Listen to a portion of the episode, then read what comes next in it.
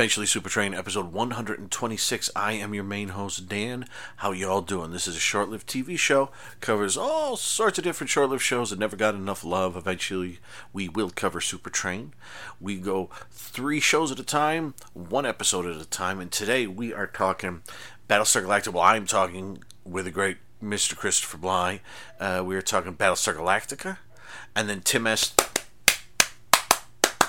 Turner and myself are talking about Kolchak, the Night Stalker. And then Kiki Writes, aka Kristen, is back, and we are continuing our discussion of Tales of the Gold Monkey. It's going to be fun. I think you're going to enjoy this episode, everyone.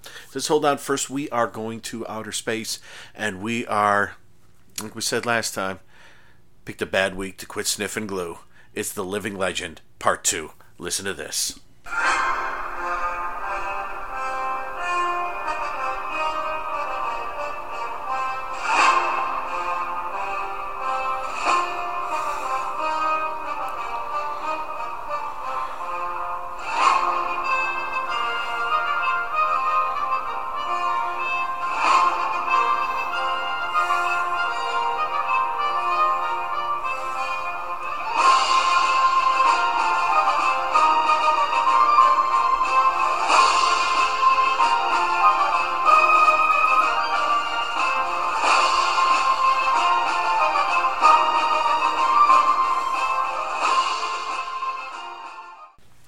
Living Legend, Part 2, December 3rd, 1978, directed by Vince Edwards, teleplay by Glenn A. Larson, story by Glenn A. Larson and Ken Pettus.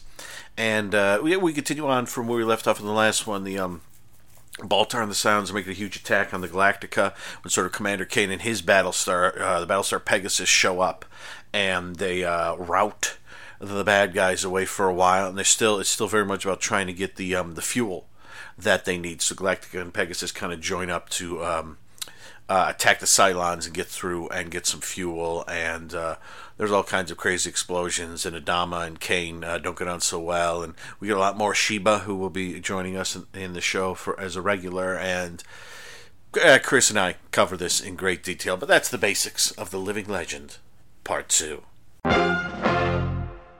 The Living Legend Part 2. Uh, you heard uh, Christopher and I uh, chat about um, as much as we could of this story last time. And guess who's back with us this time? It's Mr. Christopher Bly. Chris, how are you? Very good. And now for the exciting conclusion. All right, what did you think of the exciting conclusion? Exciting conclusion. Uh, yeah, um, it had some of the same excitement. You know, we kind of kept that up, but it was also like, as we, I think we might have mentioned this on the last episode. It was, it was split at the right time, and I think it kind of carried out at the right time. It wasn't something that, as you mentioned, uh, probably wouldn't have worked as a full two-hour, you know, special thing. It's more like, you know, wait for this one because we've got more coming here, if you can believe that. It's, it was kind of like going into the ultimate ups and downs of, uh, yes. if anything, you know, both in, on both sides and in, in uh, both cases there. But I'll tell you, together, you know, making for I think a satisfactory part two for sure, giving us a, an interesting uh, continuation of Commander Cain. Uh, Yes. But kind of, kind of, he kind of goes into Copperfield territory though at, at a certain point. So Yes, yes, yes. He, um, yeah, the ending is uh, and we'll, we'll, we'll we're going to spoil the ending probably on this because I think I think it's an interesting ending, and it's actually, um, uh, something I said in the last one, kind of, um, kind of vaguely hinted at what, what the ending of this is. But yeah, I think I mean I think it's a solid episode, and it is very much like, okay, now we're attacking over here. Now, now everyone returns to the battle stars. Adama yells at Cain a bit. Cain does something else. Sheba argues with the guys, and then Cassiopeia is there with Starbuck and, and trying to convince him that you know that I forget what she's doing. And then it goes over here, and then it goes over there. And I'll be honest, at some point in the episode, I forgot why they were doing everything they were doing, and I was just rolling with it. Well, I'll you know, like the There's an interesting final. thing that comes up here. Mm-hmm. There's an interesting thing that comes up here, which is basically, once again, we're, we don't have the narration. Even more so, there's no pre-credits teaser. Yet, Mm-hmm. we get that teaser after the episode starts with the credits. It's like from good old Yes. Lorne Greene is going Yeah. into basically the um abbreviated version of part one, and and of course leaves us off with that big, powerful reading that luckily he didn't mispronounce. And and now for the exciting conclusion, it goes right back into where we left off, which was Yes, right, right to it. Yeah, yeah, and it's. I mean, I think it's uh, it's. If, if you paid enough attention in the first one, you know pretty much what they're doing in this one. Because I'll I'll be honest, as I sat here watching it, there was uh, there's a, a, great battle sequence where like uh, as they say they're outnumbered three to one and they're basically flying the vipers are flying at the cylon fleet to try to clear space and such and then the pegasus is flying at two giant uh, cylon base ships and as all that was happening i just kept thinking i don't remember wh- why they're doing this but boy it's fun to watch. They're they're really they're really there are a couple shots where i mean it's not it's not like um like uh like the the amount of things moving on screen. Like say they did in Return of the Jedi but like Star Wars style you know there, there there's like one shot where you see like the battle star and I think like two vipers in the foreground and then like five or six Cylon ships flying towards them. I mean they there's a lot of stuff going on in these space battles and it was it was almost like um cuz this is technically cuz there there are tw 21 episodes that aired, and this is the 11th. So technically, we're at our halfway point, Yes. kind of here. So it's almost like Glenn A. Larson kind of saying, "Okay, can we stop doing the westerns and and you know uh, combat, you know, on on small planets and things in the in the back lot? Let's get we back to space." Let's get back to space and this because they were. I mean, this one, I, I don't. I, I almost I almost want to say that if this. And I don't think they. Well, they used to do this with the Rockford Files. If they'd done like a 90 minute episode, and you know the episode had been maybe 70 minutes hmm. instead of like 90 or so, It would take a I think this yeah. would have been really great. I think there's just a bit. You, you know, I didn't quite see it in the first one, but in the second one, there is a bit too much of battle, argument, Baltar, this, that, this, blah, blah, blah, and then there's a sequence where like four or five of them go down onto the Gamoray, and they're kind of doing a Star Warsy kind of thing, run through halls, and that was fun. Yeah. But it didn't make you forget how much f- more fun it was in Star Wars. Well, also too, the other thing is you forgot about rinse and repeat, kind of in that kind of uh, mix. Yes, yes. It's it's sort of it's sort of um, uh, it's it's almost like um, it's it's funny. I recently rewatched uh, one of my favorite early '70s proto slashers, Carnival of Blood, Aha. a film I adore, and I and I saw on my 40th birthday. I saw it on the big screen Nice. at the Alamo Draft House in Austin. Was it on 35? Yes, Mm. yes. It was it was a beat up print. I think it was the print that they just put on the Blu-ray recently. um, but it was it was like the only 35 millimeter print in existence. Um, Um, but the thing with at Carnival Blood is very much a you see some people at the carnival. They go to the booth to try to pop the balloons, and the killer is somewhere around there. They go to the gypsy woman who tells their fortune. They wander away from the gypsy woman, and the and someone is killed.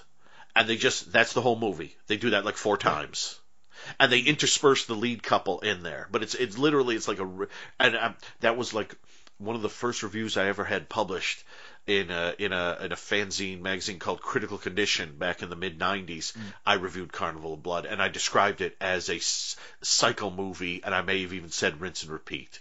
It does the same thing four times and then it ends. And then, And you know, this- being that it was critical condition, I think we had to involve Richard Pryor somewhere in there. So That he was probably in there. He was probably in there. Yeah.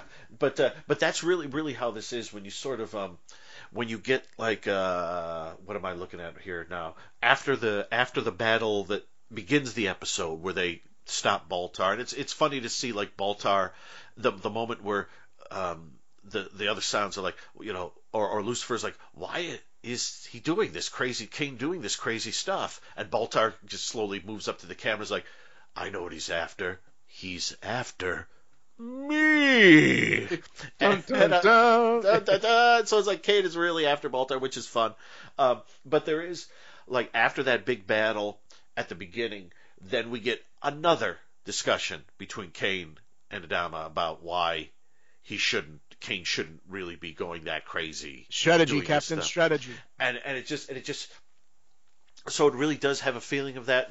Um, whether or not you love this episode probably might depend on how closely you watch it to the first one because I watched them a day apart and I this, the rhythm being the same I was like this is the same sort of rhythm as the fir- first one. Oh wow this is going on maybe a little too long.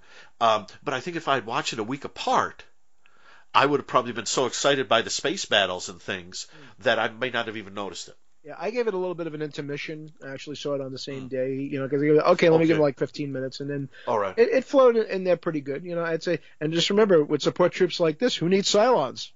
yes what else on this one because I Well, this is one of I'm- those cases where you know the, the ladies are kind of battling a little bit here of like you know Yes. no you should stay here no you should stay. they end up both going so basically we have the Yes. leads so stakes are made you know the stakes have been raised because we're bringing them in there you, you kind of had that feeling at least I Yeah. did of I didn't know if we were going to lose one of them or gain one of them or what have you. I mean, it's like it was one of those cases where There was a bit of is, is this going to be the point where we have the de- departure of Laurette Spang in here? You know, at some point. yes And um, thankfully, spoiler, uh, we don't. Thankfully. And here's the Yeah. other thing: it's like they have a, a point where they're they're having this huge meeting on the Cylon capital, and guess Mm-hmm. what? We get a return of at least in form of some kind, uh, Imperious leader.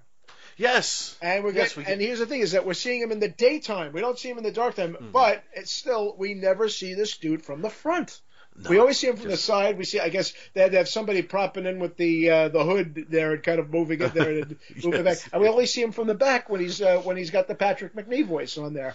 We never he- see this guy from the front. You know, it's, and he he's doing kind of a fun like uh they're standing in front of a crowd like uh, like uh and they're cheering him on and things like that it remind it actually reminded me of um uh the movie Star Odyssey which I which is my favorite Star Wars ripoff alongside Star Crash but Star Crash is colorful um fun uh, Star of course, in, in Marjoe in Marjoe we trust. Yes. Yes, and and but Star Odyssey is a bit more um leadenly paced Mm. and odd. I, I I absolutely adore it, but there's a but there's a sequence in it where they're having like an auction and they're auctioning off planets, and you see kind of all these semi half-assed looking aliens like a lady with a blue face, oh a guy with a giant pink wig, And then the guy with the you know, Ben Cooper mask as well. yeah, exactly. So it's like, uh, it's these, uh, and that that's kind of what this reminded me of. It, it reminded, it almost, it almost looked like um, it almost looked like the first like uh, Battlestar Galactica like fan convention or something, like Galacticon. You know, it's, it's like, yeah, and the guy who who runs it dresses as the Imperious leader, and he stands in front of everyone doing the cosplay. Bring, step forward, my Cylon children. Complete All right, Rob. mall, yes. yeah, Or maybe they put the darkness in there, so like, oh, we don't want to see him show too far, so we elevate him, kind of like we did in the pilot. You know? But uh, I'll tell you, st- yeah, I'm sorry. so getting back to this, uh, now they, they basically have a two kind of two two way battle that they want to have. They want to have the ships ready, but they got to knock off this one thing. It's almost like trying to get the tractor beam in Star Wars, as you mentioned before. And they're doing a basically a space jump, and so they're having these black leather outfits with helmets, if you will, you know, to jump into this area to get part one of our little area to kind of like you know kaboom these things and then uh, move in and let's uh, strike while we've got the, the time. You know, we got to listen to uh, Commander Veruca Saltz here. You know, it's got to be now. You know, and the funny's like, oh, this command center. Where? All at the same time. There. Lined up and ready to go kaboom with all the other creatures. Because it's like yeah, that one area where you have you know as you mentioned Yes, from that yes. it kind of reminiscent is what you remembered of uh, you said of all these other ones that have all these different alien uh, auction. Well the point where, where where things were about to go kaboom you see all these other creatures that come out and it's like oh we don't normally see this in uh, Galactica. Maybe this part Yeah. kind of new. We really haven't been introduced. And then all of a sudden it's basically uh, the uh, was like the operation uh, like large shield that they had in uh, South Park, where it's like Yes, these are the yes, ones that are going to go kaboom uh, first. So it's, yeah, it's the beginning of Private Ryan. You know, it's just because you're first when that that, that ship lowers, Yeah, don't expect and, to see anything else. And and there and the place where they're having the, the meeting on Gamoray, I know that building. Mm. I've seen that building. I, I just kept staring at it, going, ah, ah. It's one of those buildings like in '70s Doctor Who. Mm. Whenever they would have be in the future, they'd go to like someone's house in the middle of nowhere in England that looked really weird. and grand and that, that was kind of thing. that was the future. That was the future house. Like I think uh, the Colony in Space does that. I think Revolution, Revelation of the Daleks, so that that was the '80s, does that. And um, it's just, uh, it, it just, you, you look at it and you go, this is a futuristic house. but I'm looking at it going, I know that. That's, Yeah, it looked a uh, little where bit. that? It kind of reminded me a little bit of like the Shrine Auditorium in, in California there, with, Oh, where they used to have the Academy Awards. You know, Yes, yes, bit 'cause- like that. because because at one point when they're all kind of coming out of there, I thought that's like I I think I've seen a show there or something. Mm. That that looks that looks very familiar. Now not with all those wacky aliens, of course. Well, they didn't have the limos coming in and like the, uh, the red carpet. You know, I I think you would just kind of wait for that with all the other all the, all the others that were attending this like huge meeting in there. Mhm. And remember, they're all entitled to some confusion. Starbuck Yeah. thrives on it. Yes, yes. Uh, let's see. Um, what else on this? Oh, the, um, uh, of course, of course, Sheba is going to be staying with us now. That's, Which is nice. Our, our, yeah, our new like hang on next hang on character once again. Yeah, bring Anne Lockhart into the regulars here. Yes, Bring her yes, into the bunch. Yeah, so now we got three lovely. Well, actually four if you count the gal that's always uh, kind of uh, giving the messages from the Galactic. Oh yes, the yeah, yeah. So now yeah, we've got yeah. four. Isn't this nice? We've got like the uh, Yeah. four corners here. You know, and it's uh, now now we've got the wrestling ring. You know, this, the turnbuckles have been uh, Yes. pretty much uh, spoken for in that case. Yeah, and uh, Anne Lockhart was she played the character in BJ and the Bear of Pogo Lil, Mm, yes. and Pogo Lil was a she was a truck driver, and uh, she gets in shenanigans with uh, with with BJ and the gang in early on the second season, and then she reappears later on in the second season. Somehow her character is inherited like a gold mine, yeah. and they're they're a bunch of jerks trying to take it from her. It's almost kind of like you know. I think she didn't she do some something similar on Buck Rogers at one point there, where I know Oh, yeah, she was she definitely was- on, and she was another one that kind of reappeared or was like mistaken for another character. Was it? Was it? I think. I think if I remember correctly, the Buck Rogers. She was like, um, she looks like Buck's love. Yeah. From before he left. So somehow in the Larson verse, she is somebody who's clearly got stamped on their mistaken identity. You know, yes. Yeah. Exactly. Yeah. That, I'm trying to. remember. Yeah. That that was that. And there's like it's something like Buck is at like a carnival or something, and he sees her. and starts chasing her, what? yeah, chasing her, and then it's kind of like leading to a trap for like for them to capture Buck in some way. You know, Yes. it's with this big yeah. trap that he can't walk uh, 100% uh, lightly out of. You know. and and you, you I, I'm just I just I have it playing right now, and all the the Imperious leader and all the people are standing outside the building, and uh, I just uh, All they need is a flashlight on Imperious Leader. We still don't know what this guy's face looks like. You know, he's got to be a snake. Come on. yes, and you got to feel bad because you know there's some guys there. It's like their first time. Or maybe they're thinking of becoming part of the Cylon Empire. It's like I don't think so. After this. Yeah, and they, they I don't get like know. like the knock test. You know, when they knock onto it, if it echoes, it's metal. It is Yes. a Cylon. You know, if it's not, you know, just you know, down the garbage chute. So yeah. and they they have they have quite a few of um uh sort of robots that are just like um uh they they look like like like like android faces or something but without like the face on Yeah, it Yeah, it's it, well, like almost like Mr. Ring and the Night Stalker or borderline, borderline black hole territory. We're talking here. yeah it's there's some weird I know this building they're running I know this building sorry it's gonna drive me nuts I I know I've been here yeah it's somewhere somewhere obviously it's somewhere in L.A. Yeah, and But, both of um, these things we refer to light speed on there. And This, and this one we we hear sublight speed. Seems to be Oh. like the escape route that uh, com- our f- fond Commander Cain, who you can't get the battle out of, no matter how, no matter what. yes Can never get it's like, oh, there's got to be a battle here somewhere. Where is it? You know. Yes. And then it gets to the point where it's like, uh, somebody's going to get me in between those ships. You know, and it gets to that big finale where you see the two, and he's going like, I'm going to get through, I'm going to get through, and then. Then the the, uh, the fighters come on there because they figure, oh, they're not going to expect us. You know, they're going to be trying to go. And it's like, oh, they're escaping over to the uh, the other uh, planet. Oh, and another one. Wait a minute, aim for, aim for where the missiles are. They get to that, and then of course, uh, Cain launches his own missiles from the Pegasus. We didn't know that this ship could actually fire anything. Nuclear missiles, they said. Nuclear I think, missiles. didn't they? Nuclear. Nuclear whistles. nuclear- Nuclear whistles. Yes. Yeah. Nuclear whistles, yes, woo! You know, And uh, but here's the thing: is that I look at that and it's almost like a side view NASA launch off. You know, when you look at these things, you know, when the the missiles, Yeah, so it's like it's yeah. like it's like we're taking the space shuttle, but we're putting it like at another angle, but like from Uh-huh. under onto. So it's it's also basically got the slow thing going there. So you know who knows if this was worthy in the Matrix world or the, the villain from Iron Man, uh, Jeff Bridges. Ironically, Jeff Bridges. You know, I- Iron Man. yeah, yeah, yeah. things to slow. Well, guess what? Yes. It's doing the same thing too. Guess what? Like father, like son. Yes, As the future yeah. will always tell us. And I, I do. We'll, we'll, we'll, we'll ruin the ending. I mean, it's, it's not. It's. That's why, guys, when you see this up there, you got to watch the episode. So Yes. if you haven't watched the episode, stop at the beginning of this and go right back if you've heard it this far. Yes, because what happens is, uh, yeah, Cain blows up the two star bases, but in all the rubble and explosion and everything, they can't find the Pegasus. Sub light speed. And the- Sub light speed. Yeah, and they don't. Yeah, they don't know if it, it blew up or it just went. And I like the fact that like Cain was wandering with all his people. He found this other galactic and he was like, "All right, we're gonna have some fun."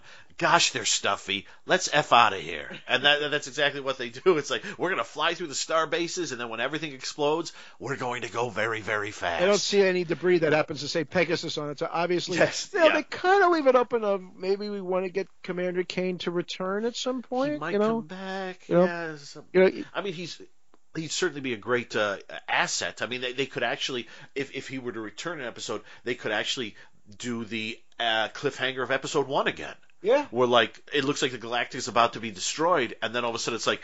Is that the Pegasus is back? Hooray! The Or- living legend. and, uh, no, you and- did it wrong again. The- yeah, the living yeah the living legend decided to uh, escape the uh, the loony bin and decided to go into a renegade ship That also says it's Pegasus two. You know, it's like something like that. You know, it's, Yeah, it's it's. I mean, I I I I love Lloyd Bridges, and then the Commander Cain character is interesting, but there is a bit.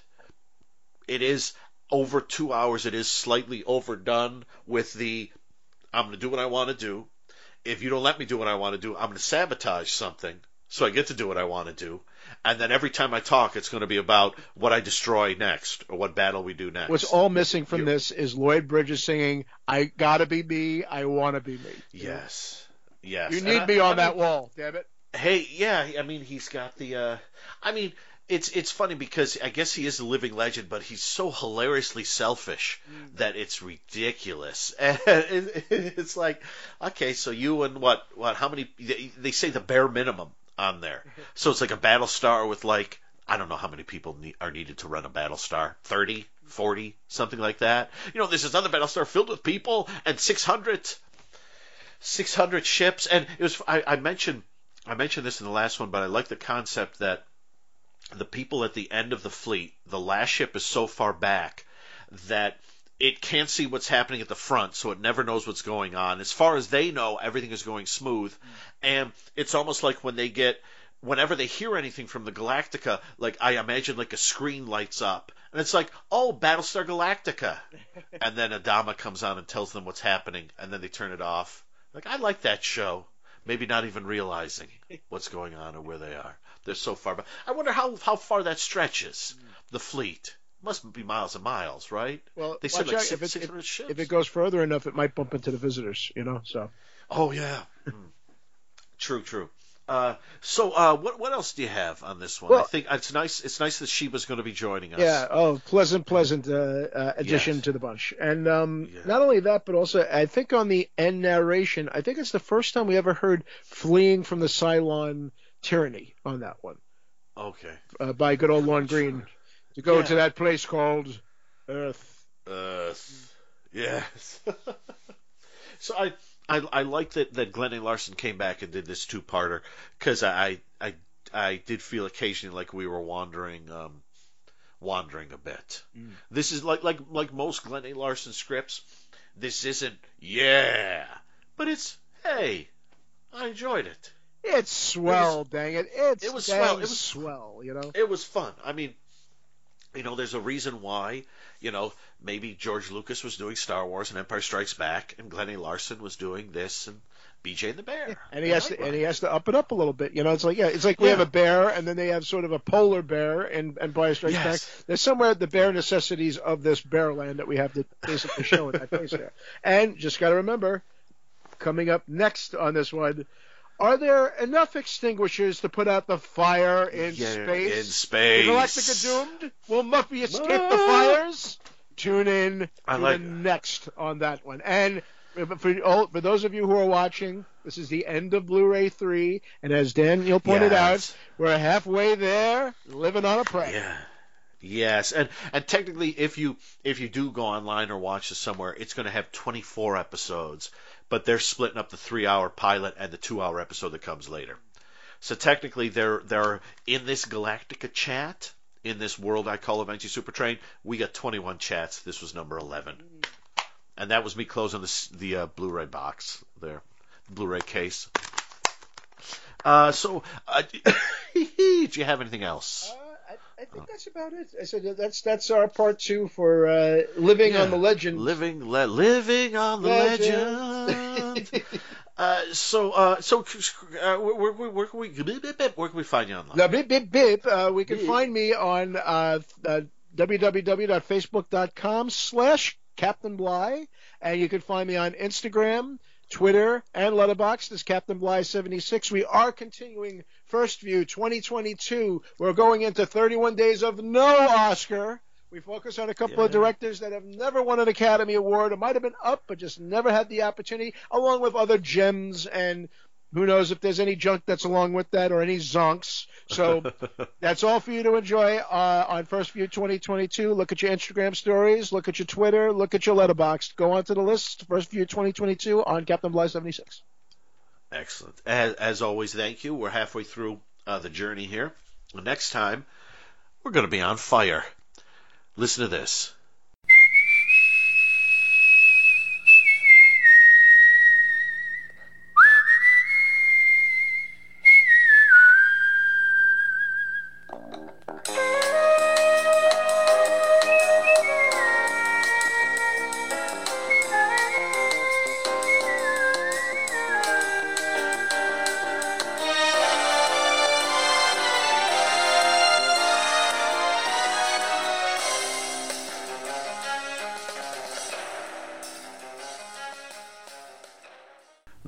Knightly Murders, episode 18 of Kolchak, directed by Vincent McEveety, story by Paul Magistretti, teleplay by Michael Kozoll and David Chase. This aired March 7th, 1975.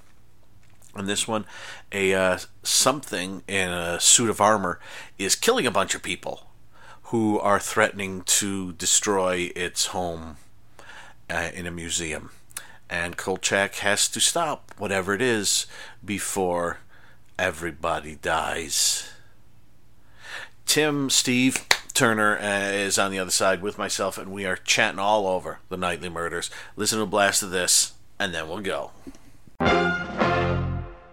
The Knightly Murders, episode 18 of Kolchak. We are getting near the end here, folks, and this one is about a killer knight in shining armor. And speaking of knights in shining armor, Tim, Steve Turner is here with us. Tim, how are you? Forsooth. Ah.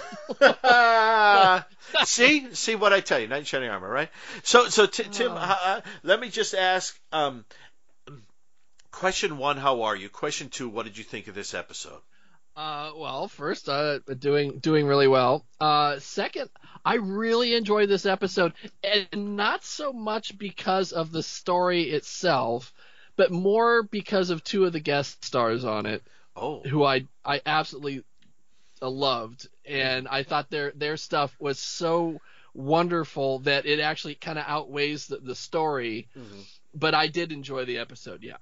okay. That's uh, so. We're going to ask you who those two guest stars in a moment, but first, a commercial break. No, I'm kidding. Um, first, um, yeah, I um, I, I quite like this episode too. I, I like I like the concept of the the knight, the ghost knight. It does it does. I'll be honest. Whenever the knight, when I see the knight, there are a few moments when I think Scooby Doo. Oh I yeah, absolutely. I, I feel like we're in a Scooby Doo episode. One hundred percent. but there but there is enough great stuff um, uh, with the weapons and and the guest actors and possibly my favorite so far in the series scene with Vincenzo and and Kolchak at the end of the episode. And I love Roush is it Roush the um he's Yes. he- yes. he's so good. The and captain, and there's there's just a lot of it's it's it's it's a fun episode because again it's it's, it's like we've said before when, when you get when you know you, you you you get past your main sort of big universal monster kind of thing you have to look elsewhere.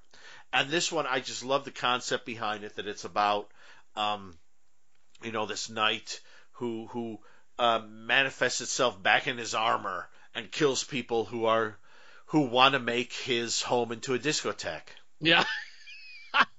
yes. and I mean, in, in And one, what's interesting uh, about Oh, this sorry. episode, in in a lot of ways, it's very much a proto slasher. It yes, You yes. know- oh, especially the scene w- with the woman where Car where he goes after her and the, uh, and he knocks Carl over and goes through the door with the a- yeah yeah Yeah, it, it, it's it's uh, a different weapon every time. It's an Mhm. axe. It, it it's a um, a mace, yes some kind of huge bullet a bolt. bolt yeah You know, um, so in that regard, and actually, this might be one of the more violent episodes. Uh, the the murder of uh, Minerva Musso, which is a great name, which by is the way. great. uh, a, a murder of her in the bathroom with the axe is really startlingly yeah yes, it's violent, startlingly yeah. violent with him hacking through the door and then just like you see the axe coming at her face and they you know cut to the, the shot of the, the knight's face covering the the Mhm. screen and they go to black you know Mhm. um and i yeah it, it, it's it's a good episode. But to to tell you about like okay who i really liked first of all you mentioned captain roush. Yes. Now i have always been a huge fan of John Dehner.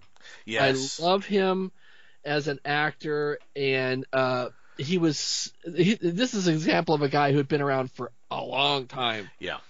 Because he was so great uh, uh, on radio. He was the radio paladin on Have Gun Will Travel. oh yes yes yes, yes. Yeah, and also he did another series called Frontier Gentlemen, uh, both westerns, interestingly enough. Uh, but um, he he's his character for the first time. We've got a police captain that's go that is willing to work with Carl yes and is very welcoming to Carl. Unfortunately for Carl, we find out that he he really doesn't know what he's doing, and he's just kind of like a big windbag yeah who goes on and on on soliloquies. he's coasting so yeah. yes, and, and you know, and at one point, like Carl pulls out the recorder to record it, and the guy grab he grabs the recorder. He's like, uh, "Go back to the beginning." Yeah, well, go back. You know, Chicago. yes that's great because is a place of souls. I, I love that because that, that reminds me of like when I used to do transcription of reality shows. You know, when when they ask a question like, uh, "What did you think of what um, uh, uh, Jennifer did on stage today?" Oh, I thought it was great. No, no, no. You, you don't don't say it like, that. "Oh, okay, sorry." I think what Jennifer did on stage today was great, and that's what Carl's doing. He's he's like the the the, the Roush is like. Uh, in Chicago, there's all this kind of this, that, and the other going on. Oh, I'll, I'll record this. Oh, okay there's all sorts of no no start with in chicago you know you Yeah. gotta you gotta the, the people listening aren't going to are they're not going to hear me they're not going to hear my question and i like that But the best part of it is, though, in true Kolchak style, by the end of the episode, Roush is virtually strangling him. yes It has him by the collar, and he's like, "Oh, you, you tested me and pushed my patience. and it's great too because this is like one of the times where it's like when when he's going after Carl, you're like, you can't be going after Carl for this. Are you are you serious? Like he he was you what you found a woman dead, someone with an axe chopped through everything, and Carl's unconscious under like a huge dresser. Yeah. You, really? You you thought he like he, he he tore all this up and then hid the axe and put himself under a dresser? Really? Yeah. yeah. So so it's fun, like you said. Ca- Carl even says this at the end. He says, "You're just you're just coasting. You're just you're not Yeah. interested in any of this anymore." And I like it because he's right. He's not interested. And I, I'd love it if this character would have appeared later. Yes. And maybe Carl could have sparked him again. There yeah, could have I would have loved to have seen him. I, well, both him and Keenan Wynn, I would have loved to have seen more. Oh yes, yeah, yeah, and just just something that would have maybe like. I would I, I would love to see either of them like like we said before, with like I, we, we need to see a Vincenzo episode where he gets involved in the supernatural thing. I'd love to see an episode where either Roush or Keenan Wynn's character like sees what Carl sees. And maybe if if if he can't say like, well, Carl, I can't tell my boss I saw this, he can acknowledge that Carl, we saw this, so there's something else going on. There's something beyond the regular. Yeah, yeah, yeah. Um, but yeah, so like the other guy, other actor, I I, I love Hans Conried. Yay! I mean, this guy, he was he was my childhood with Rocky and Bullwinkle, yes. and I mean, you know, of course, he was uh, on Make Room for Daddy for forever, right? His Uncle Tonoose and all that. Ah. But um, his Uncle voice, Tonoose! as there, there's rarely been an actor with a voice as wonderful as his. Yes. and he was so good at playing indignant snobs, Yes. which he does really well here. It- it- And yeah. he has the wonderful name of Mendel Boggs, yes. and he looks like Mendel Boggs. He does look like Mendel Boggs, yes, and he's I I, lo- I love he's so great. in This I mean I over the past year year and a half I have he he is one of the main contestants on Ernie Kovacs's game show Take a Good Look. Yeah, And he is just so much fun on that. He's always calling out Ernie because Ernie does these the the visual clues he gives everyone make no sense. And he's constantly calling out Ernie on that. He's so much fun on the show. It's like him, Edie Adams, and Cesar Romero were the three main. Oh, uh, wow. Get so that's like that's a fun uh, group there, and it's just uh, he's so good. He's so much fun. This and and it has it has this one um th- this scene where um what what's her name what's it, what's the decorator's name I forget her uh, Minerva Musso. whenever there, there's a scene where like she's in because they're turning the museum into a discotheque and a bar. Yeah, yeah, and and she's like moving stuff around and it's great. She's so belligerent towards him. Now I know he's kind of a jerk but it's a museum filled with like four or five hundred year old stuff. Don't don't throw it around like it's, it's a bunch of doilies on my coffee table Oh yeah, Treat she's, them She's, so- she's terrible. She's she's she's terrible and and he's he's and it's just yeah yeah there there's just there's just it's it's funny I I like it and it's funny because the thing I love about her is she's talking about style she's talking about fashion then that first scene when you see her leaving and you see like the outfit she's wearing Oh dear God. you yeah. think oh my god someone threw up on you and you wore it yeah, and- complete with the giant floppy sun hat. And the sun hat, uh, just like she's wearing like this, this I don't know. It's like a, I don't even know what it is. It's like kind a of pantsuit kind of. It's, I was going right? to say pantsuit, but I didn't quite know if that was right. But it's like a pantsuit, but that's a, it's like white, but it's covered with like green flowers or something like that. And you Yes. like look at it and think, you're the worst. That's terrible. you are terrible. That is terrible. And I can't believe you're picking on my friend Hans, Hans Conried like that. Uh, you know, I, I really wish it, that some imp- impressionist would do an impression of him. I, you know, I like to try and do impressions and voices and stuff, and I just I can't grasp his, his voice. It's this nasally. Uh, yes. I don't know how to explain it, but it's so great, and uh, it, it's perfect for animation, which is why he did so much yes. of it. Yeah. Yeah. Um, but uh, yeah, he he was wonderful. Um, the uh, I, I I don't know how to pronounce her name. uh, uh, who plays Minerva Musa? Is it Lieux Dressler? I I'll go for that. I've never said her Is name. L.I. I've never said her name out loud in mixed company. Yeah. well, she actually has an amazing scene with Carl. Now, Carl shows up. Yes. in- and I don't remember how it is that like they end up with she's in her bedroom. It's weird. He comes in there, and she's on the phone, and she and she looks at him and she goes, "Robbery or rape?" oh yeah. And I, I what? I, I don't know. Yeah.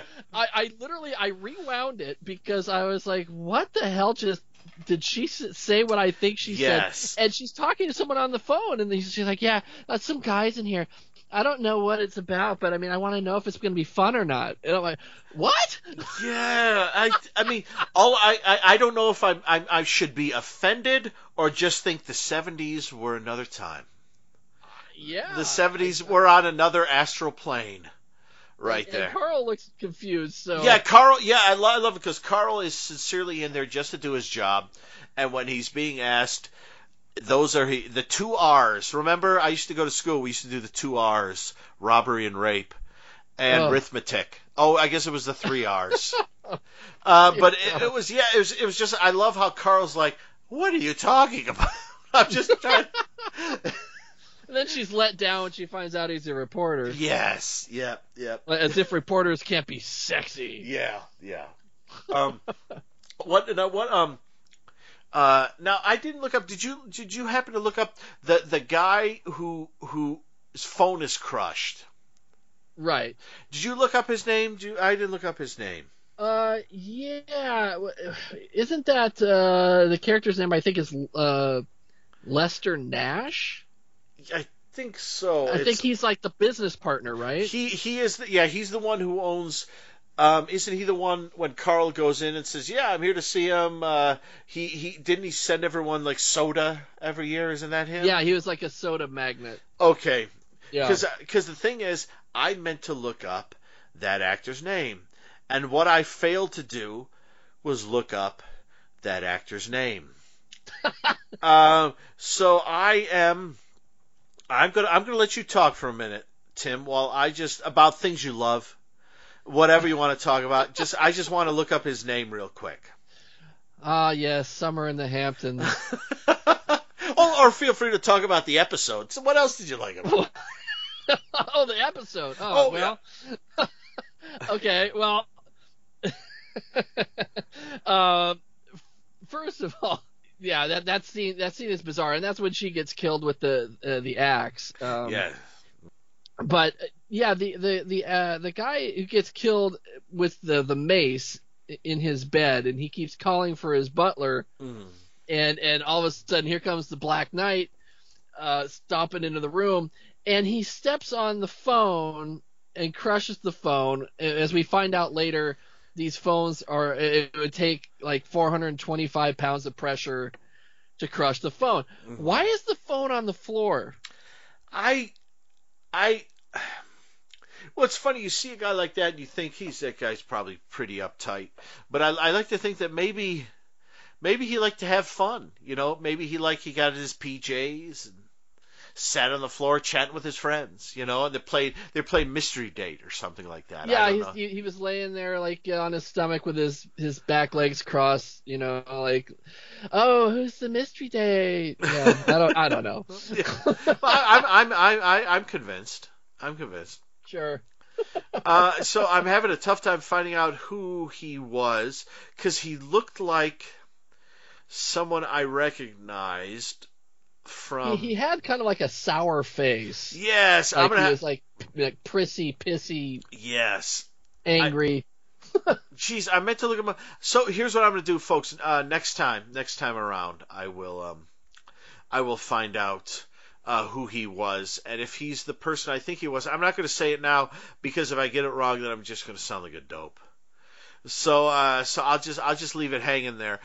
Was this character someone I recognized or not? Tune in next time. yeah, you know. Yeah, and and, and um, uh, what what else about this one? I do like the scene where he goes to meet the guy in the shop who wants to tell him his biography. Oh, and the coat of arms. Yes, yes, yeah, yeah. That that's um a lot of lot of fun. Lot Yeah, of fun well, to- the I mean, coat of arms thing is hilarious because it's it's clear that they're hucksters. Yes, You know, because like you see, Kolchak. Like, oh, yeah, uh, yeah. Yes, it's a it's a, a family a royal family name, and yes. Uh, you see the the wife is around the corner and she's got a coat of arms that says like Johnson or something, and Hmm. she's cutting Johnson off the bottom of it, so she can just say it's a Kolchak, you know, uh, coat of The arms. Kolchak, go to- Yeah, and, and that that's that's a that's a great scene. Um, Yeah. I, I I liked when he he went to the one dude. Uh, I guess he he runs like a pawn shop. Oh yes, yes, yeah, Pop. yes. I recognized that actor, and I was like, Well, oh. I did too, and so I had to look him up, and it's like it's Shug Fisher from a, the giant Gila monster. Oh, of course, yeah. The um, uh, yeah, booze. He loves his drink. He loves his booze. yeah, he's the drunk yeah. in that. Yeah. And I was like, wow, I, 20 years after, like he looks pretty much the same. Pretty much I mean, the same, yeah. Uh, yeah. Uh, booze has knighted me king of the lovers. Oh yeah, that was. Yeah, oh, wow. that, that was, he had a he had a, a fun little scene where he's trying to, you know, he, instead of he didn't want money from Carl to bribe him, he wanted Carl to listen to uh, his his biography. Oh yes, that's right. Yep, yep, yep, yeah, yeah. Oh, I like that scene. There, there's a lot. There's a lot of great, great bits and bobs. There's a character named uh, who, who uh, Roush keeps when they're when they're in the museum. He keeps saying, "Bucksbaum, come over here." And Yeah, I think that's a yeah. fun name. He says it like three times. Bucksbaum, do it. Bucksbaum. I thought who I I, I want to say like David Chase maybe heard that name somewhere and just thought I want to put that in a name. That's a fun name. Bucksbaum. Bucksbaum. yeah, that's uh, that's uh, uh, Gregg Palmer, who was like a, Oh, uh, yeah. a, a, a character actor, that did a lot of lot of TV westerns. Mm. Uh, you know, Yeah, I I, think name, that's yeah. most of his career were were westerns, like you know, like uh, Tales of Wells Fargo, Twenty Six Oh, Men, yes. Yeah. all that kind of stuff. Yeah. Uh, yeah, it's um. Let me let me. I'm just. Uh, there's a lot. There's I I, I like the um. Well, here's what I'm going to talk about.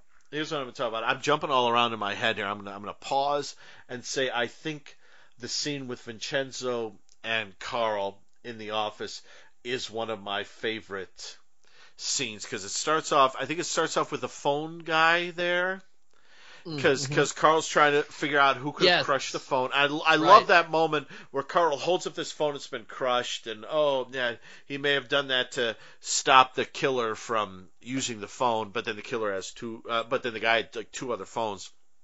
It's Carl realizing that someone stepped on the phone, and he has to figure out how much weight um, uh, is necessary to crush a phone. So he calls Yeah. the phone guy there, but then the phone guy kind of gets mad at Carl and takes away some of their phones. And Vincenzo and Carl, with Updyke in the background, have a really great chat um, where where Carl is explaining what's going on. There's a 13th century knight who worshiped the devil, who couldn't Yeah. be killed, but the but another knight had the Pope bless an axe yes. that killed the knight, but the knight's spirit still exists, and he doesn't want to be bothered by music or noise. But they're going to turn the museum his spirit is in, and his uh, his his his, his knight- knightly his his uh, suit of armor is in into a discotheque. So he's killing off all the people who are trying to make the discotheque. And as Vincenzo is listening, he's saying stuff like, "You know, I had a sister who suffered a nervous breakdown, Carl." Yes. and and there's and my absolute favorite moment at the end of it where he says, "And I have to stop. I have to find a way to stop. I, something like I have to get the axe." That the Pope blessed in the 13th century to kill this suit of armor that has the ghost of this um, this this knight in it, and and Vincenzo looks at him and says, "Carl, Carl, what is happening in your life?" Which made me fall on the floor. it's such a great It's line. such a, the way he says it. It's such a good line, and it's sort of the the moment like in the previous episode they saw Carl running around in this hotel where they were supposed to be doing one thing, where Carl was clearly doing another, and they kind of ignored it. But in this one, just the moment when he's like, "Oh, my sister had this breakdown, Carl. Maybe it's to," and just the that Seeing line, the same signs. Ju- just yeah, just that, just that line. what is happening in your life is so hysterical, and it's, it's so and it's so funny to think too that is Carl even like with Night Stalker, Night Strangler, in the early episodes, you felt like Carl was putting in these stories and they were rejecting them. Is Carl even putting in these stories anymore? You know, is, is he just going? I mean, the knightly thing. I'm almost thinking that he's like, like th- this is a spirit of a six hundred year old knight, evil Satan worshipping knight, killing people trying to make a discotheque. What does Carl care? But Carl's there because he's trying. It, it's it's almost like, and I and we could probably gauge this a few episodes before, but it's almost like an episode where it's like Carl doesn't care about the story so much as he cares about trying to stop this from happening. Yeah, And- he's he's definitely uh, uh what I would uh, I would think he's like uh, chaotic, chaotic good. Yes, I mean, because you think that You episode, that, that episode with the um, the thing in the hospital, Yeah. you, you and the cracks, and he goes. That final scene doesn't make any sense, yes. and and but because he's 100% reporter, but in this one he goes to attack the knight. He literally he he busts a museum thing and he picks up a like an axe that he can barely pick up as the knight is rushing. Well, not rushing, but moving towards him, and Yeah. he's he's just he's hitting the knight. He's hitting, and it's like, Carl, who you, why are you doing this? And to me, this this is kind of a point where I'm like, Carl suddenly is becoming a hero. Yeah. Oh, yeah. He's uh, very much. Uh, is uh, Carl Kolchak is really uh, like a Don Quixote kind of. You know, he, he's these these uh defeating windmills these are- yeah. monsters, and he's never gonna ever get appreciation for it. Yes. You know. Um, and, uh, and the and, and and but I think from from very early on, I think he he it was almost more a um. And, and even like the succubus thing a couple episodes ago, like when he's destroying the tablet, that's Yeah. not that's not something that's going to get him a, a, big article. Like, hey, Right. they found a three thousand year old Mesopotamian tablet, and I destroyed it to stop a succubus. Okay, yeah, thanks, Carl. It's it's funny. I I almost wonder we only have two episodes left. Oh, that's a heartbreaker. Um, we only have two episodes left, but I wonder, thinking now, like, is I I wonder if I went back and watched it, if you could see a point where he goes from being a 100% reporter, doing his thing to get the story, to like, he he doesn't have to go into that break into that museum and fight this guy with this huge axe. He really Yeah. doesn't. And the fact that and and when, when the episode ends, you know, isn't it basically like I'm going to have a lot of explaining to do? Yeah. Yeah. Pretty And- much. Yeah, and it's it's not like it's it's interesting because he's going from being the the classic t uh, movie TV reporter like a Torchy Blane or something who dives into something and crazy crap happens to Yeah. being more of a like I I would actually not like to see more people get killed here. Yeah, And- you're seeing that Carl really does have because early on, I think you almost get the feeling he doesn't have a heart. You know, Yes, he's 100 percent about the story and screw everybody else. Maybe that's why we're enjoying, or I'm enjoying it more as it goes along. Yeah, I, I- think that there it, it felt like the character was evolving a little bit. Mm-hmm. And he's like, he's because he's still like when he's in there and the knight is approaching, he's still taking pictures and things. But the moment the knight comes down the steps, Yeah, he picks up that huge axe, and you could see he can't. It's too heavy for him to lift, and he literally he he like it takes all his strength to lift it up, hit the knight, the axe hits the ground, and he has to pause and pick up the axe again. And that's not that's not just someone doing a job. That's a hero. Hey, Yeah. look, look out, Carl Kolchak, hero. He would say no. Uh, I'm not. Uh, by the way, I love the fact that you, you brought up the fact the weight of the axe. Yeah, you know, a lot of shows would have just had him pick it up and just swing it, Yeah. but they really show because I was thinking about it, I was like that better be heavy. I was I remember when I was watching it, and I, I was saying that that damn well better be heavy because those things weigh a lot. Yes. I mean, and he picked uh, it up and was like, uh, you know, and it, Yeah. you know, if it hit the ground, and he really had to. I, You could tell he, he couldn't get a full swing off on. it. He had to lift it as much as he could and put everything behind it to And- and- swing it. Yeah, know? and when when he hits him the first time, you think, "Oh, please go down," and he doesn't. He has to do it again. yeah, he just kind of like- backs up a little bit. Can he pick it up again? I, I actually think as so, sometimes the endings of these episodes are seem a little rushed to me, but this one I think is pretty solid. Yeah. Um, because the knight slowly comes down the steps, and he gets the axe, and he hits it, and then he hits it again, and he he saves the day, and the axe drops to the ground, and it's empty, and and you you think at that moment it's like, well, how are you going to explain this, Carl?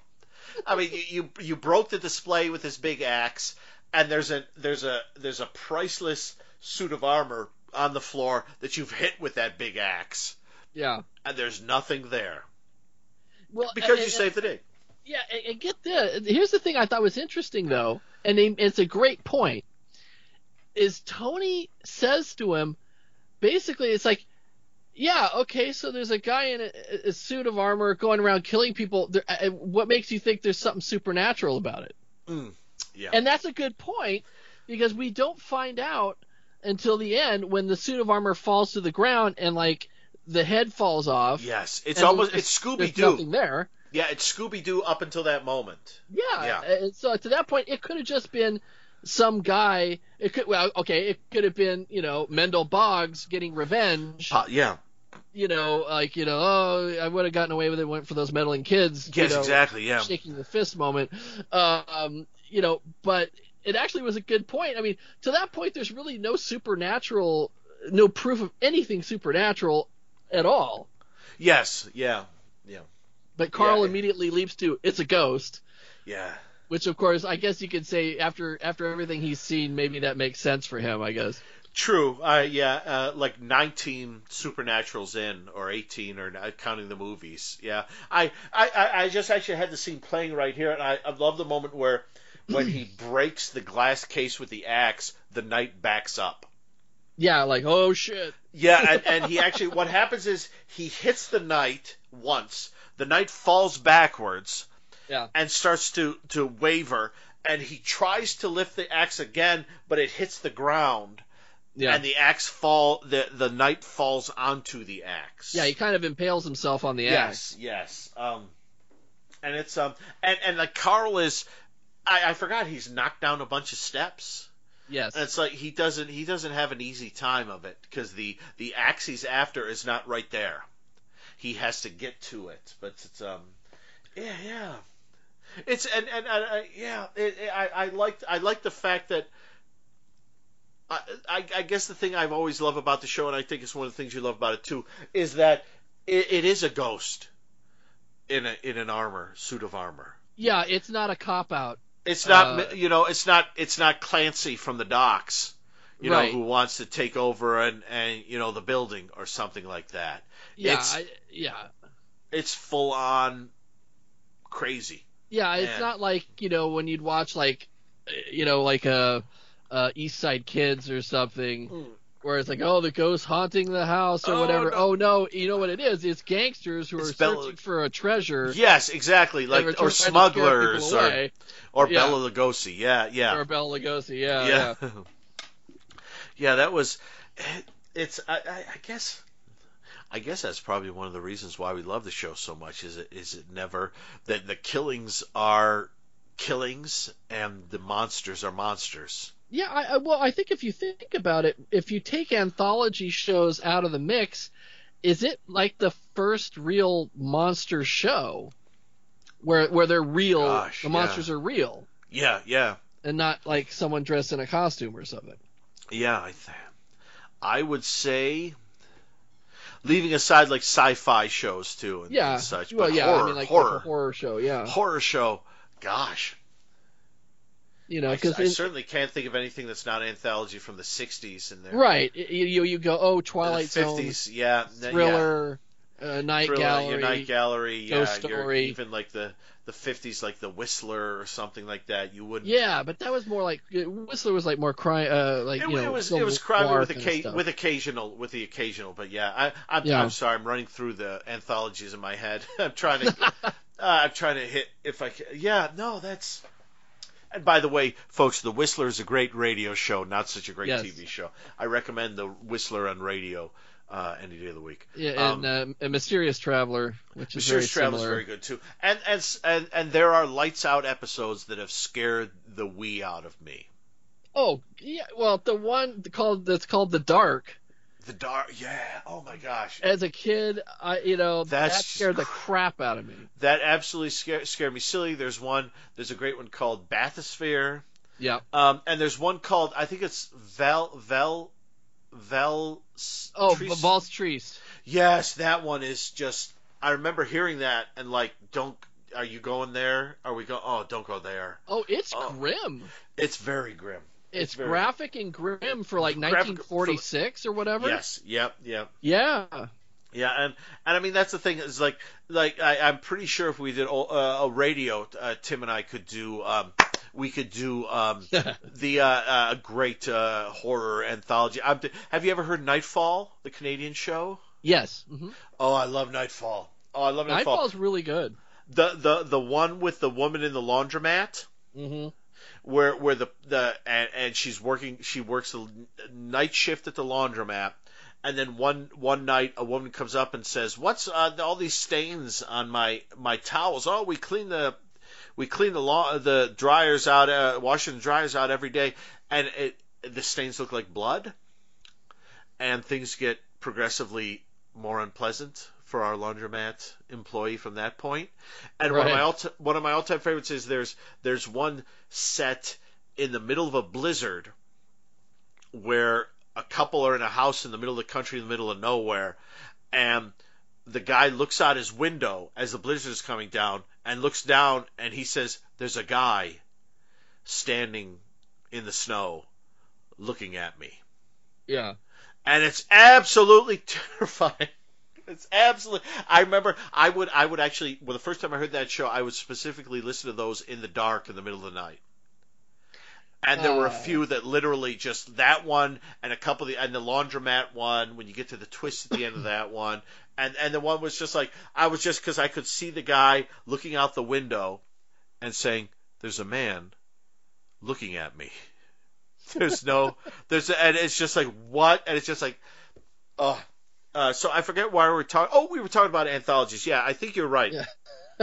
I, I really can't think of any horror show like this prior to this. Yeah. I yeah, I, I really can't. I'm, I'm trying to. Th- I'm thinking of monsters. I'm thinking of everything I can. I'm letting my mind be bombarded from the 50s, 60s. Yeah, I mean the fifties yeah. had a lot of sci-fi stuff like science fiction theater. Sure. Yeah. Yeah. Uh, I think the closest, well, no, even that's an anthology. I was gonna say One Step Beyond, Oh yeah. hmm but you know, again, that's you know, think- anthology and. I was to say the only thing I can think of when was the Sixth Sense with Gary Collins. Was uh, that that time. well that that was like That was more supernatural E ESP. yeah, but- and but that that's- was they they kind of if you recall they kind of grafted like uh, that onto Twilight Zone. Uh, night, oh, the Night. Gallery. Yeah, that's right, Night Galleries. Yeah. Right, that's right. Yeah, because I remember when I was a kid, and and Night Gallery wasn't on much in syndication where I lived, but whenever it was, I I always seemed to see an episode of something with Gary Collins, who hosted some afternoon show. Uh, well, he was also well, yeah, yeah, he was on. Uh, oh God, what was it? I know what you're talking about, the afternoon show. Yeah. And he was also on, uh, wasn't it uh, uh, Real People or That's Incredible or something. one of those I think it was don't on one of those. I think it was on one of those. Yeah, I want to say that's incredible, but I, I, I um, I don't remember. But but yeah, that that was no. I remember that because like I was like Night Gallery. Oh, it's Rod Serling. I love it. And every time I'd watch it, it was just Gary Collins doing some stuff. Yeah, That's that I, it always I bummed me out when it was one of those I was episodes. expecting because because yeah, they had to get it up to the the hundred episodes, and so they threw in all those six. But yeah, I th- I think as far as straight up horror goes, you're I think you're right. This is the first one I can really think of. yeah. that does this. And I would say to to round out the knightly murders, it's doing a pretty beautiful job. 18 episodes in, so we on, we only have we only have two left: the Youth Killer and the Sentry. And I don't really remember much about either. Uh, so that's great. So that'll be fun when we do that. Do, do you have anything else on the knightly murders? Um, other than the fact, well, I mean, uh, Jeff Donnell has a small role in this, and I, I, I always liked her. She was, you know, an actress in the in the 40s and stuff, but she doesn't. I don't remember uh, much about uh, other her stuff other than the one movie I really remember her being in was The Boogie Man Will Get You. Oh yeah, yeah. With yeah, Boris Boris Karloff and Karloff. Peter Yep, Lorre. Yep, yep, yep. Yeah, That's a fun one. Yeah. she was a good comedic actress. Um, so I'm, let me let me check my notes. I don't think I have anything else on this one. I, th- I think it's I think it's another in in a run of good, quite good to very darn good episodes of the show. I don't I don't really think the show's let us down in in in a bunch of episodes really. Yeah, it's been a pretty good stretch actually. Yeah, so so so the knightly murders, we had a killer night, a ghost night, which is um which is a fun night. So so so Tim, what what where where are you? Are you all right? No, where where what's what's what's what are you up to? that often. what's what's going on whenever this episode is going out? Um, let's say let's say um uh mid May 2022. What are you doing? Mid May. Well, Hmm. uh, you know, uh, hmm. you totally threw me with how how are you doing? Oh, you know, I. Uh, it I hurts. It hurts. Um, yeah, my hair hurts. Yeah. yeah. well, uh, you can find me and my co-host uh, Kelly Hogaboom on our podcast, Beauty the Beast and the Bees. Uh, we discuss B films and genre films. And um, I'm not sure by the time this airs what we're going to be covering. I think we're going to be covering uh, the new Doctor Strange film. Oh, At, nice. at minimum, I think we're covering that. Uh, as far as the other two things are, I'm not sure. I have a really bad feeling about what she's going to pick. Uh, but uh, yeah, so it, it, it'll, whatever it is, it'll be a lot of fun. Awesome. Hey, so that was the knightly murders. Uh, next up is the youth killer. Next up here is this.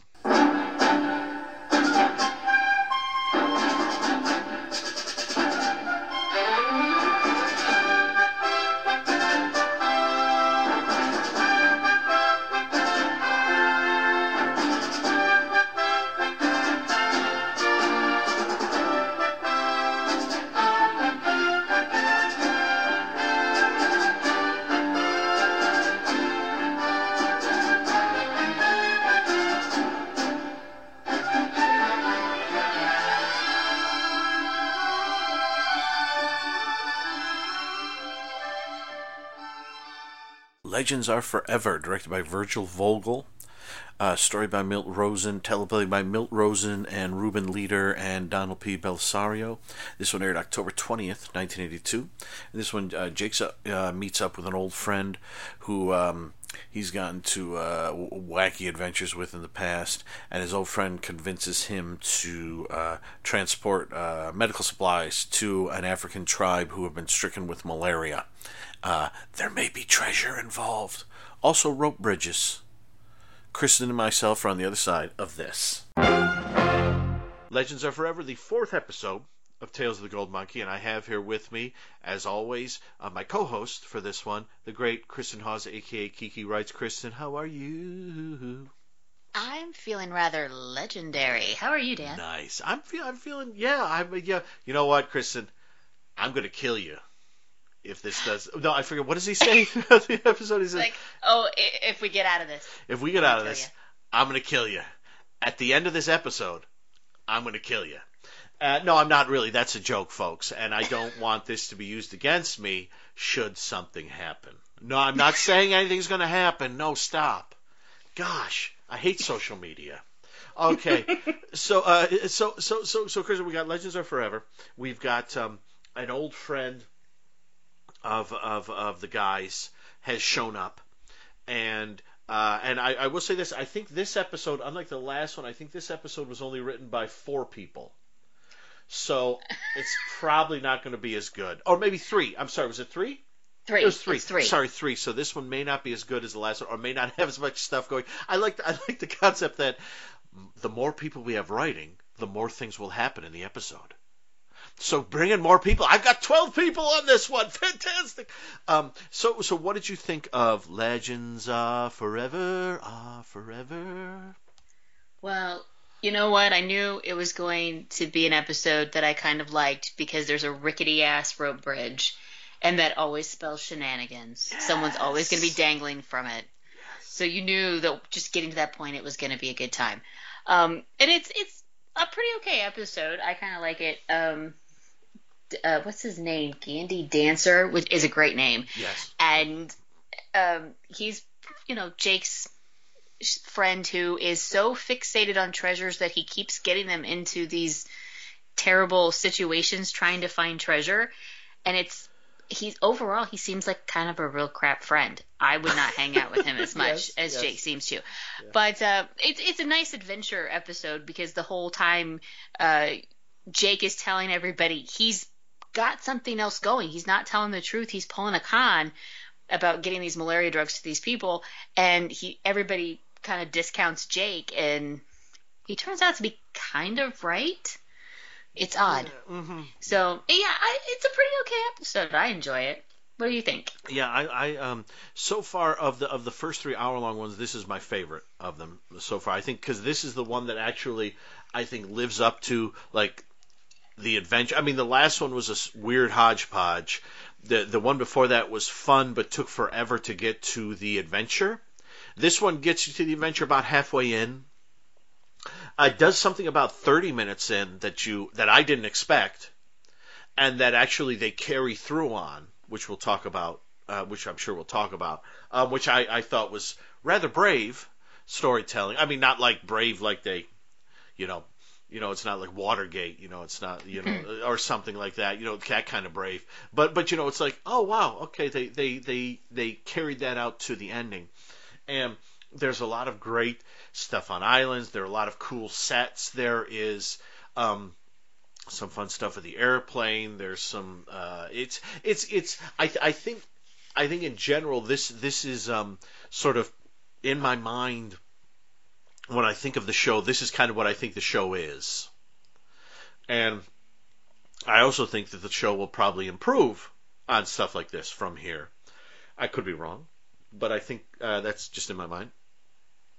And I um I the uh, I forgot what I was talking about. Oh no no um I, I, I was I was actually going to say that the the reason you can tell it's going to be fun you have already said it has a big rope bridge that's hundreds of feet over a little bit of water winding around kind of thing. The moment there's a rope, I love a rope bridge so much. I mean, this is what two years before, year and a half before Temple of Doom, when we get one of the ultimate rope bridge scenes in in cinema history.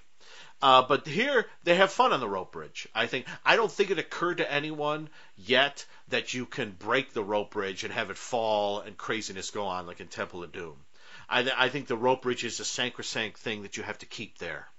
Mhm. And you know, because it would never have occurred to the Watusi who are like, "Hey, wait a minute, we have a back way out. We don't need this rope bridge. Cut the rope bridge. Let it go." You know, they could sit there shooting darts at us all day long. If the rope bridge ain't there, good luck, brother. It ain't happening.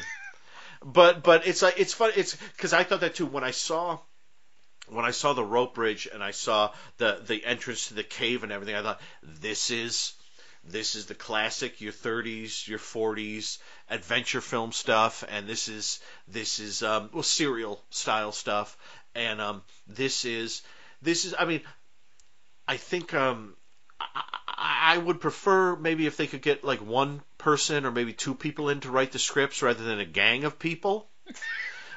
I just just because I think at the end of the day, you know, uh, you know, at, at the end of the, I'm, I'm, I'm not going to do one of the things I always do where I name someone who wrote a lot, lot of something. Shakespeare, those plays, he wrote them mostly all by himself. I think the last one or two he got help on. Remember him? He wrote all these plays. Um, but I, I just think, I just think, um, I that I the, the the one problem I had is that the guy, he, you're right, his friend. I did find him kind of a crap friend and a bit annoying until the thing happens about a half an hour in. Yes. And then at that point, it it shifts, and because you know what's going to happen, but I didn't think it was going to happen. I thought they were going to pull a fast one on us and make us all, you know, it's you know this is eight to nine o'clock on a when when did this air? Tuesday night, Wednesday night? I I, I need to look I it don't up. know. Yeah, uh, whenever it was it air, you know, but it's like you don't want to go into you know you don't want a tragic moment as you go into nine o'clock because who knows what you're going to watch next. Uh, but but there's sort of well I, I- I'll talk about that in a few minutes. But it's it's an episode that yeah of the I didn't like it as much as the last half hour of the pilot when they go to the island with the crazy apes and things on it. But overall, I thought it was pretty darn good. And I'd like to think that from here it can get better. Um, so so I, I, I give this one a thumbs up over the last two. Um, but uh, but let's look. What else we got? What else do we have? Oh, may, um, may I just say? I just realized yes. I forgot. Yellow, Yellow He plays Yellow Rose of Texas on his Yes. on his harmonica, which is always fun to hear. And the two the two things about that is that when when they cut to the whole gang, Sarah and Corky and everyone singing Yellow, Yellow Rose of Texas along with him, they're like on verse three or something like that. I don't know where they are. You know, say, I did Yellow Rose of Texas. Da, to me, the other, da, da, da, da, half as much as me, ba, ba, ba. And like, they're on like the third verse. It's like, and, and they're, they're like singing, they're like, what is this part of the Yellow Rose of Texas? Who knows the Yellow Rose of Texas that well? Everyone on this island. And I, I quite enjoy that they, they get into, they love, they love adventures, but you know what they love more than adventures? A good sing song. So let's all dive in. And the second thing is that I promise you, Adventure Super Train listeners, I will be covering the single season Dallas um, derivative from the early 80s, The Yellow Rose, which is a show I really love and I watched on Warner Archive back instant back when it was on. It was a one season show. Cybill Shepherd, Sam Elliott, um, David Soul, uh, Edward Albert, uh, Chuck Connors, and I forget who else was on it. But it's basically a soap opera. It was a, it was a soap that only lasted one season, but it was called The Yellow Rose. And whenever I hear Yellow Rose of Texas, I think I need to cover that show on this podcast. So I'll stop talking about that now. Kristen, what else do you have? And you could join me, Kristen. Maybe, maybe, maybe if you're interested, when we when we get this done, if you want to join me for some Yellow Rose. You know. I've never I've never seen it. It's so a it's a fun. It it might- does something might very be something to consider. It, it is fun. It's it's out on DVD and it's it's a fun it's a it's a fun it's a fun uh, uh, uh, Dallas style um, uh, soap opera, but with sort of a cast that's like oh yeah oh yeah oh yeah kind of thing. I just like the idea of Chuck Connors being in a soap opera. He's the That- bad that- guy. He's awesome. Well, He's, of, he and his toupee are the bad guy. That that's great. That's yeah. It's he's sort of like George Kennedy when George Kennedy was in Dallas. He's kind of like this evil guy who's near them and is trying to cause trouble, kind of. Now I'm wondering if Chuck Connors and George Kennedy were ever in a movie together, Oh I God, hope they so. must have been right. because that that would be glorious. Wow, I was going to say, them. was there like an a, a, an Italian or Spanish airport ripoff? Maybe that they were in together.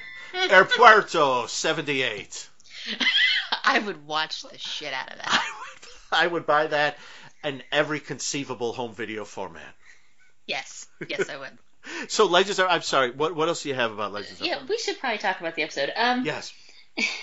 Can okay? Can we just mention real quick that the the show because it's an adventure show, they use a lot of uh like the rear projection green screen type thing.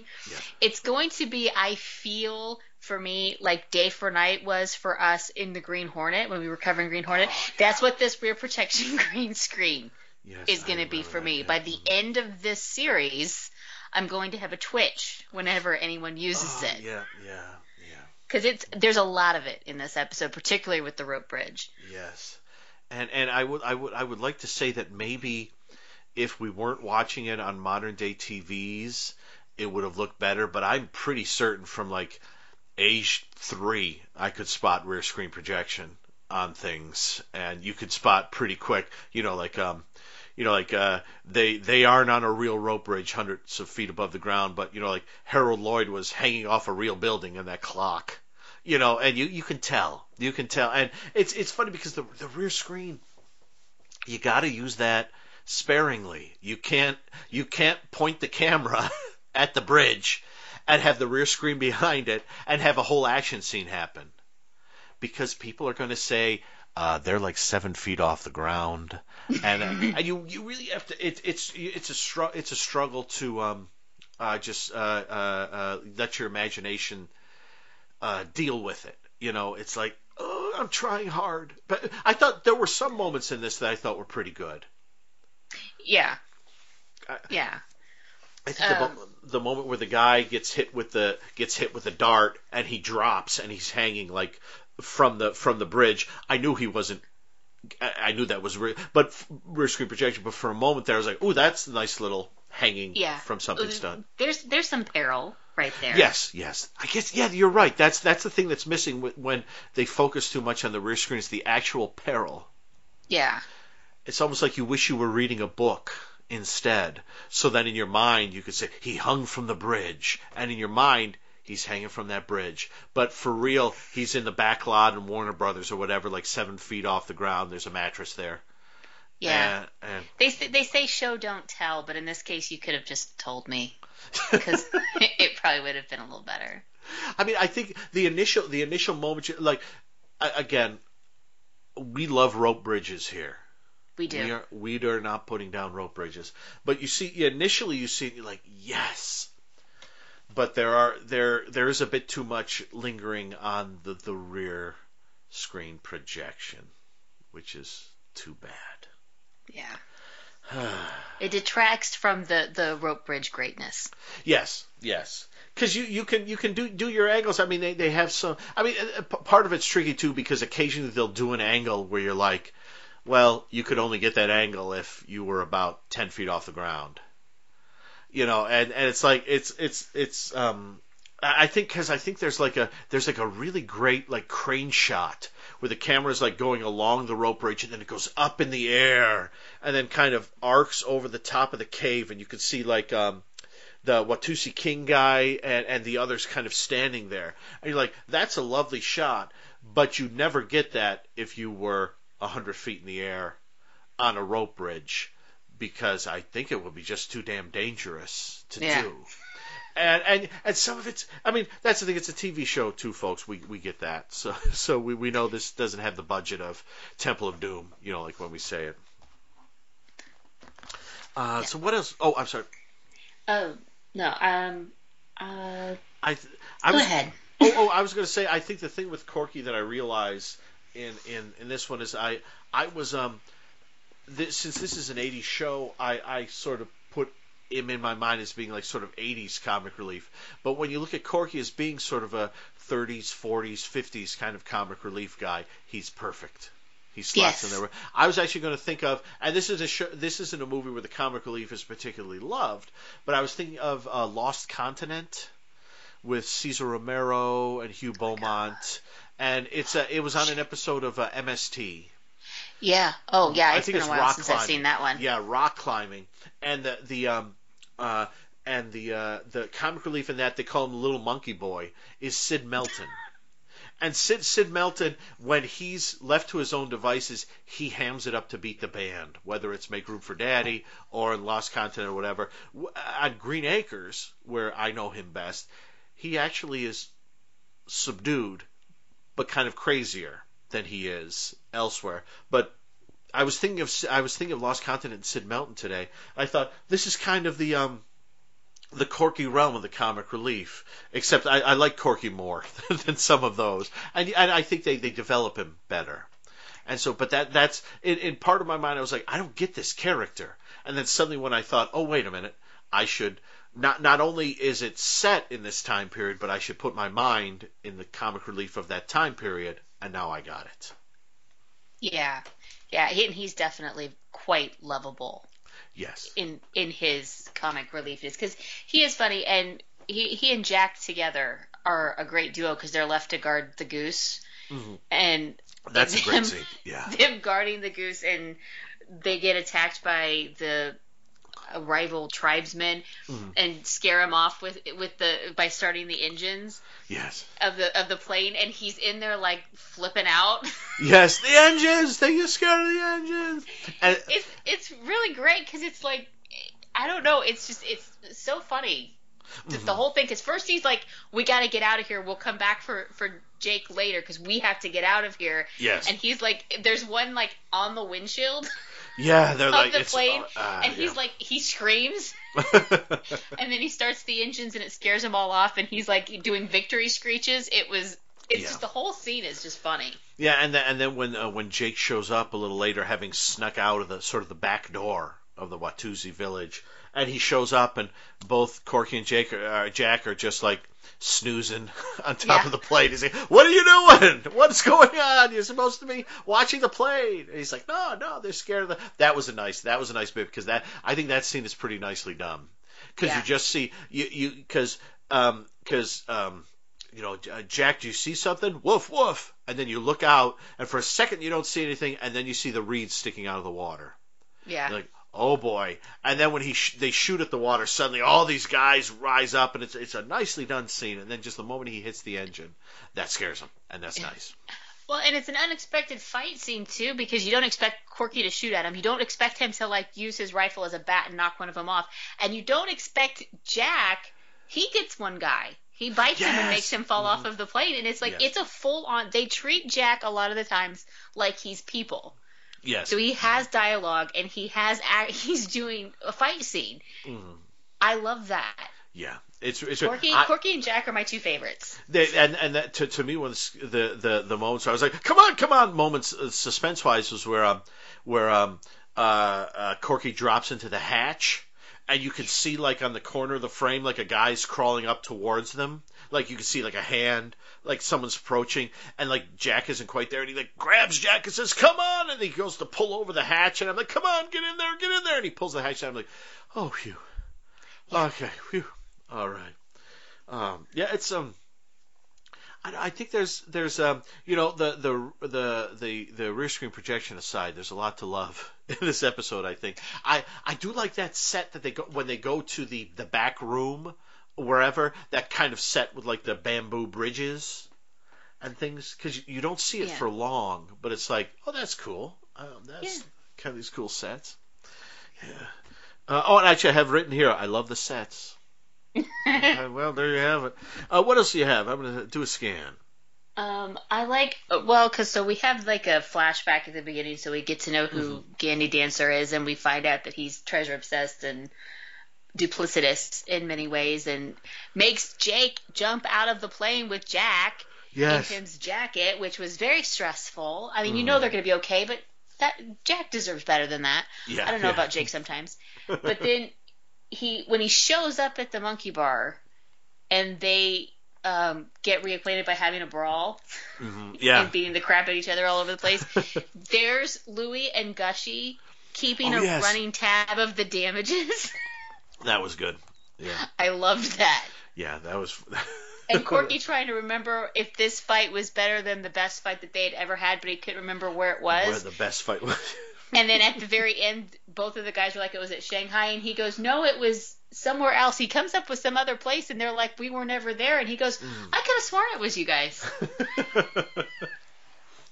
yeah, that's a fun. That has a fun sort of um, Indiana Jonesy type uh, uh, vibe to it, like the the breaking into the fight and everything like that. And and uh, and it, it's fun to see like when um, uh, uh, uh, Jake gets picked up and put on the bar and slid across the bar. It's the actor. It's not a stunt man. You could see it's him doing it. Like, "Ah!" I'm like, oh, that must have been fun. I would think like if you grew up watching westerns or anything, being you know e- either one having someone slide a, a mug along a bar to you so you can catch it, or being slid across a bar into something has to be um has to be on the on the bucket list. I would. Oh, Think. I would think so, yeah, Mm-hmm. definitely. Uh, let's see. Uh, what else do I have here? Um, uh, oh, oh, I I guess I'll talk about the um, the uh, the thing the thing that I really liked was that um, uh, Mr. Mr. Uh, uh, Gandhi there or um, I, Gandhi. it's fu- Gandhi. Yeah, yeah. I, I, I, I knew I'd say his name wrong. I, I had it written here, and I knew I'd do that. He uh, he gets 20, 29 minutes in. He gets hit with the, the the darts, one of the darts from the other tribe, and over the next what 18, 19 minutes, he slowly dies. Yeah. Because, well, and it's great too because when Louis is treating him, he goes, "We'll see if I got to it in time." So there's that little glimmer of maybe Louis did the thing, Yes. but you watch him progressively get weaker for the rest of the Yeah. episode. Oh, that that's really good. That was That that, was a little surprising. I, I yeah, I really did. I, I thought what was going to happen was right when you thought he died, he was suddenly going to open his eyes and like what and and and Jake was going to be like I'm going to kill you. I thought mm-hmm. that's what was that's what was going to happen, but but they didn't. he, it, it ends with Jake because um, he believes that um, uh, um, uh, uh, I'm not going to say his name because I'll get it wrong again, but his his buddy uh, believes that um, uh, King Solomon's uh, treasure is hidden in the mountain, and as he's dying, um, he asked Jake if he saw the treasure, and Jake says, "Yes, I did. You were right. It was gorgeous. It was wonderful." And and he dies with a smile on his face. Yeah. And it's sort of sort of he he spent his whole life going after these leg- he's after Shangri La in the opening, and he wound up in the remake from 1973. Oh no! Instead of the Frank Capra one, of course George Kennedy is in that one. So so that's something to shoot for. But the songs That that's your good. treasure. Yes, exactly, exactly. That's your treasure. You wind up, uh, wind up there. Sally Kellerman and, and everybody else. Um, but, uh, but, but yeah, that that's a lovely moment. And I, I honestly thought until they cut to the next scene, I thought he was going to come back to life. Yeah, I almost expected it to be him pulling a, a con because in the first part of it, because it because Jake and Jack jump out, and Gandy is supposed to jump out after them, and he doesn't. He ends up ditching it and going down with it. So there's that doubt of whether or not he's alive. So you've kind of figured that maybe yes, he'd pretend to be dead, and no, he's alive. But instead, no, we get a very poignant moment of Jake lying to him and saying, "Yeah, I saw Yeah. all this gold and everything," because it turns out he he was doing this under the guise of the fact that that this tribe needed malaria medicine, Mhm. and everybody believed him, but Jake wasn't for sure. And then they get there and they're actually delivering the drugs. They're the tribesmen are actually sick. This, yeah, And so he was actually doing it, but he did have the slight ulterior motive of if I get into this cave, I can see where King Solomon's treasure is. yeah. So he did have the ulterior motive, but he still was doing an altruistic mission. Yes, yes, and and the thing the thing I love about his Talk of the Legends is they're from like you you've read H. Rider Haggard, you know, and at first I thought it was going to be she, I thought it was going to be like we're expecting to see like um a beautiful white woman sitting on a throne or something like that. But then I thought that might be a little too weird for this. But then it became King Solomon's Mines. But at, and at the beginning, it be it's um it's a Lost Horizon, you know, based off of I forget who wrote the novel, the the novel. But it's like he the, so I love that it's like he's read the books and he goes, hmm, okay, you know, I'm surprised he hasn't read like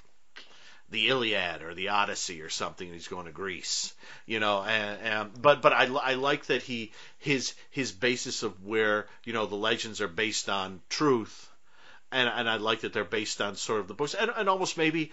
Hey, hey, you know, maybe if I was a kid and I saw this episode, I would have gone, "Hey, who's this guy? Can I read one of these books? Or what's this? I don't know." Um, but it's uh, the the the I think the the the, the director overuses the rear screen projection, but for the final moments the of the episode, I think he shoots it perfectly when everyone he's passed and and um and he had a child, he had a daughter apparently. He has a daughter and there's just this great scene where they're all sitting in the, the tavern there, the, the bar, and they're all sitting there talking about the daughter and sending her money, and they all want to send money, and they're talking about him, and the episode ends. And the camera just like starts outside the bar as they're talking and slowly kind of tracks up to the um, the saloon style doors and one of them's half open and the camera just kind of stops in the half open door and you can see everyone slightly in the distance in a long shot just talking. And it's really kind of a lovely moment. You think maybe this director should have been called in for a more um, less rear screen projection-y episode. Yeah. because he nailed that scene perfectly i think. Yeah, yeah, that was a great ending because Hmm. um, the the king, the king of that tribe that had recruited them, um, paid them Oh, in yes. uncut diamonds. Yes. And there's like that sparkle of speculation, like, wait, maybe Gandy was right, Yes. Yep. which was a great way to end it. I yeah. thought. It was. It was. It was nice. Yeah. It was. I, I yeah. I think. I think this is. Uh, if if you can get over the, if you can deal with the rear screen projection, then I think it's a fun adventure episode, and it's it's and it does have that sort of ticking clock thing. Once he gets hit with the dart, you think, okay, what's that going to do? And then when it's sort of explained, like uh, we should should be okay, I think we got it all, and you're like, is he going to die? And then that goes that's through your back of, back of your mind the whole time, even when there's fun comedy going on and I think it's I think it was a nice touch. I think if they if they hadn't had that in the second half of the episode, it would I wouldn't have liked it as much. It would have been just like ah this is okay, but to have this guy who's kind of a jerk, uh, sort of die with a smile on his face, thinking he's in his mind feeling that he'd achieved something big, is is kind of lovely actually, and I I wasn't expecting it so. Anything else on this one? Yeah. Yeah, you kind of spend the whole time thinking that this goofball is going to get them into more and more trouble. Yes, exactly. Like he'll be You're back in three episodes or something like it. Yeah, because you know, there's like the whole he goads Jake into landing into this really small lagoon, and Yeah. which the crash landing or the the tough landing was really kind of funny because they said, oh, everybody needs to strap in, and like Louis is like. Oh God! And Corky is like scrambling to basically tighten himself in because they understand what this means. and then when they they land and Jake's or Jack's upside down, yes, yeah. the dog is. It was a great. So you had that goofballery almost, and then you Yes. know Louis talking about climbing Mount Everest with Oh yeah, yeah. um With Mallory. was it Yeah. yeah, and he didn't come down. Mm-hmm. Um, you know, so you have that those little moments, and then it like turns once he gets hit with that dart, and it becomes something else. It's now that I'm thinking about it, I think I like this episode more than I said. I think it's a better episode than I said at the beginning. I think I I think think about it. I I think you see Rope Bridge and then you th- you worry how they're going to handle it. And they do overdo the rear screen projection on it, so you you, you really have Yeah. to suspend disbelief. And at times you have to, especially during the final scene, I think you have to suspend a little bit more than you're Yeah. capable of. Unfortunately, Yeah, and it's actually because it sets up the precedent that they're scared of the plane. So naturally, you buzz the bridge, it's going to scare them. yes, And so the the concept of it is very good narratively.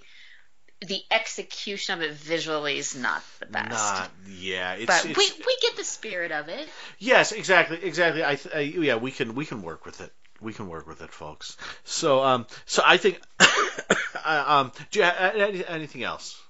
Um, just my little bit of trivia, and Please. that is that William Lucking was in the episode Magnum PI episode Birds of a Feather, and he also played a pilot that was Oh. kind of a annoying goof. So there you go.